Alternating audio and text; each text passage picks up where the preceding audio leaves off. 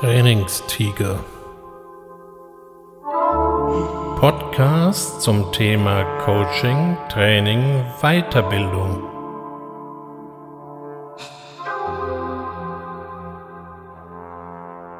Herzlich willkommen zum Trainingstiger.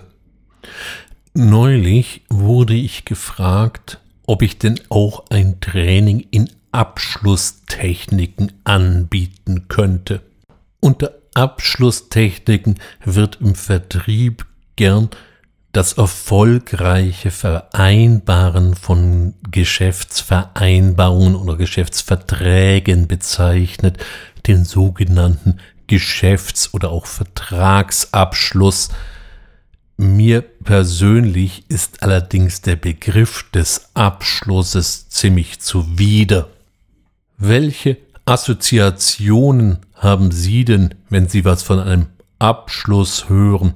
Das klingt so nach wegschließen und Schlüssel wegwerfen und nie wieder anschauen. Sollte man so mit irgendeinem Vertragspartner umgehen? Man ringt erst um diesen Vertrag, um sich dann am besten nie wieder zu sehen und nie wieder miteinander zu sprechen. Das klingt eher nach Drückerkolonne und Fuß in die Tür setzen, damit der andere die Haustür, die er dummerweise gerade mal aufgemacht hat, nicht wieder schließen kann. Im Internet treiben sich momentan auch sogenannte Closer oder besser gesagt High-Ticket-Closer herum. Das sind ausgesprochen windige Gestalten, die versprechen, sie würden gegenüber einer entsprechend fürstlichen Provision hochwertige Abschlüsse erzeugen. In Wirklichkeit sind das irgendwelche Leute, die im Leben noch nichts verkauft haben, und falls man wirklich mal versucht, ihre Dienste in Anspruch zu nehmen, sind sie weg. Wie Küchenschaben, wenn's Licht angeht.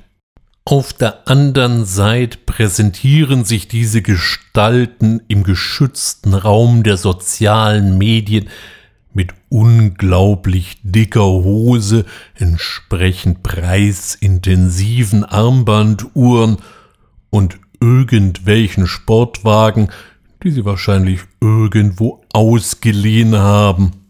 Ich finde es erstaunlich, dass diese Welle immer noch anhält, und offensichtlich gibt es genügend Leute, die immer noch auf die Versprechungen, die von Ausbildern zu High-Ticket-Closern gemacht werden, prachtvoll hereinfallen. Denn das ist das Geschäftsmodell. Irgendjemand erzählt jemandem, dass er ihn ganz schnell reich machen könne. Das Thema hatte ich schon mal, das ist allerdings schon eine ganze Zeit her. Wer möchte, kann ja mal im Archiv graben. Ansonsten fällt mir immer noch die alte Kriminalserie The Closer ein. Damals wurde die Titelfigur von Kyra Sedgwick gespielt. Diese hat nicht nur in der deutschen Synchronisation, sondern auch im Original eine sehr schneidende Stimme und erinnert so ein bisschen an eine Sirene. Da lassen dann sogar die Geldschrankknacker ihre Werkzeuge fallen. Naja gut, das passte zur Rolle. Und außerdem gibt's dann noch das Magazin Closer.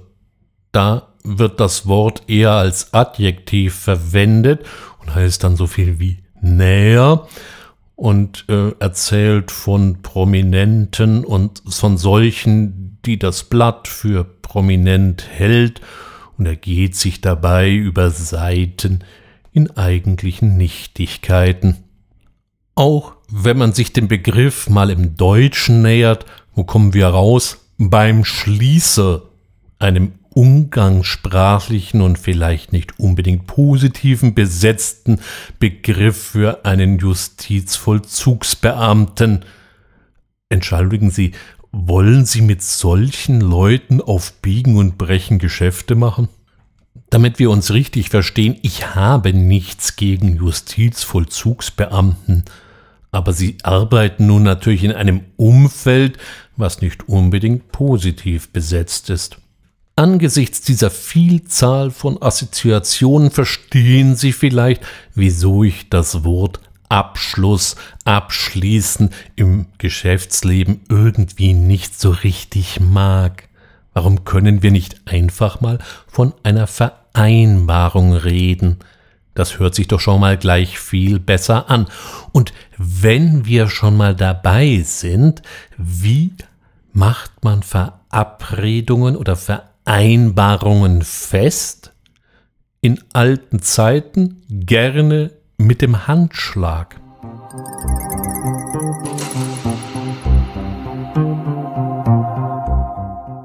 So galt dies immer bei Handwerkern zum Beispiel als durchaus rechtsverbindliches Zeichen für einen Vertrag, nämlich dass man sich gegenseitig die Hand gab, und zwar meistens die rechte. Momentan ist das vielleicht gerade etwas aus der Mode gekommen, sozusagen seuchenbedingt, aber so alte Rituale sind meistens nicht so einfach aus der Welt zu schaffen. Und der Handschlag hat schon so einige Jahrhunderte im Kreuz. Sucht man mal ein bisschen nach, so verliert sich seine Spur im Mittelalter. Und es wird gesagt, dass das ursprünglich von den Rittern kommt, nämlich dass man dem einen seine Waffenhand, und das war ja nun mal meistens die rechte, hinstreckte, um zu zeigen, dass man unbewaffnet und friedlich gesinnt war. Übrigens, ein Handschlag ist bis heute rechtsverbindlich, denn im B G B ist nirgends genau festgelegt, wie ein Vertrag zustande zu kommen habe. Der bedarf nicht unbedingt der Schriftform, sondern es gelten auch eben mündliche Vereinbarungen oder solche, die per Handschlag besiegelt sind. Alles in allem drückt also der Handschlag oder eben das Händeschütteln eine friedliche Einigung aus. Und das klingt doch schon mal wesentlich schöner und ist wesentlich positiver assoziiert als zum Beispiel der Abschluss. Doch es bedarf schon ein bisschen mehr, um zu einer positiven Vereinbarung zu kommen, nämlich auch eine gewisse menschliche Nähe. Bevor ich einen positiven Vertrag unterzeichne, sei es in Form eines Handschlags oder sei es in Form einer Unterschrift, möchte ich ja auch ein gewisses Vertrauen haben. Nämlich, dass sich ja auch beide Seiten an diese Vereinbarung zu halten gedenken.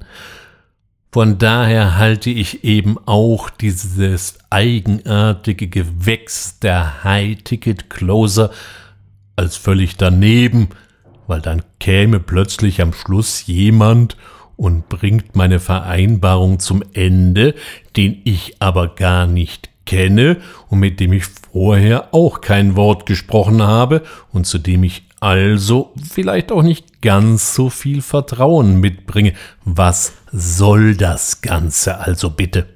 Wie wichtig das persönliche Miteinander und auch das persönliche Vertrauen zueinander ist, das zeigt sich gerade eben auch in Zeiten, in denen wir mehr Distanz zueinander haben oder hatten.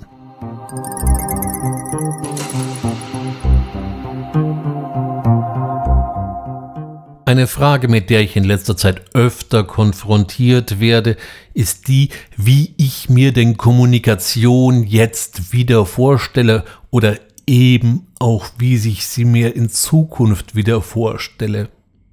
Wird alles wieder so werden, wie es früher irgendwann einmal war? Oder wie soll das werden? Ich persönlich glaube, wir werden auf eine Mischform herauslaufen.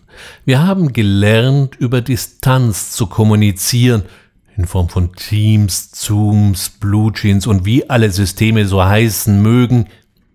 Zumindest haben wir darin jetzt Routine.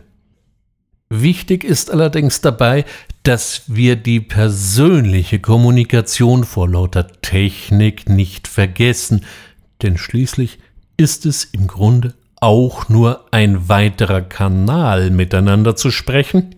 Die eigentliche Kommunikation erfolgt immer noch nur von Mensch zu Mensch. In diesem Zusammenhang fand ich ein Interview mit Pater Anselm Grün, der ist nicht nur Klostervorsteher in Münster-Schwarzach, sondern auch Führungscoach, ganz interessant.